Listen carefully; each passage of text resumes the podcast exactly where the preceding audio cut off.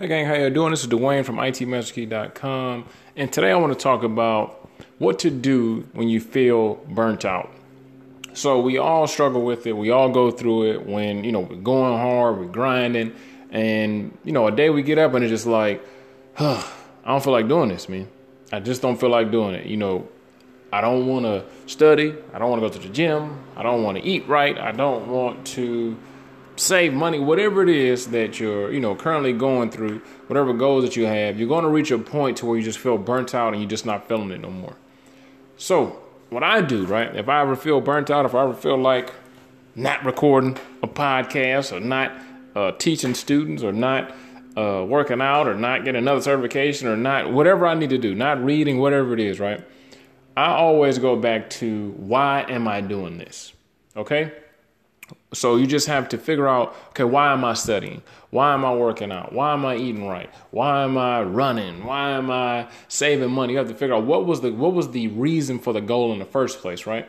You have to always revisit that. Okay, I want to get certified because I'll have more job opportunities. I'll make more money. I have, I'll be able to provide better for myself, for my family, so on and so forth. I want to eat better because I'll live longer. I'll have a healthier life so on and so forth, right? So, whatever your goal is, just go back to the reason why, all right, when you feel burnt out.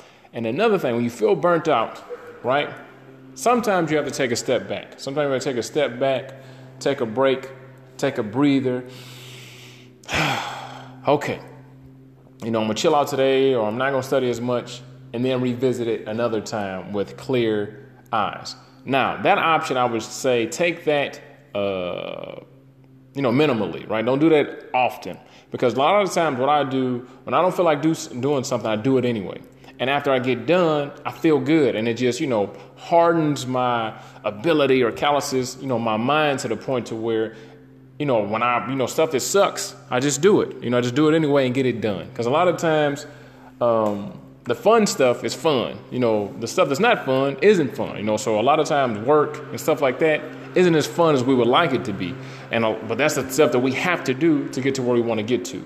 So first thing, remember while you're doing it. Second thing, maybe take a break, but most times just go and do it anyway. Just go ahead and study, knock it out. You know, you got a lot of time to you know do other things and stuff like that. So if you're feeling burnt out Hopefully, these quick little tips helped you out and just knock it out.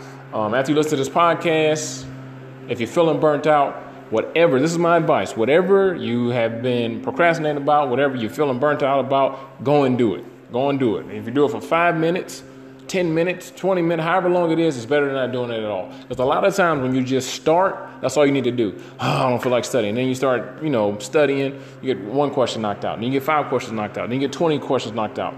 Uh, you don't feel like working out. You do one push up. Then you do five push ups. Then you do 20 push ups. You don't feel like saving money. You save a quarter. Then you save a dollar. Then you save $5, so on and so forth. So if you're feeling burnt out, hope this gave you a little bit of energy, a little bit of motivation. And other than that, I'll see you in class.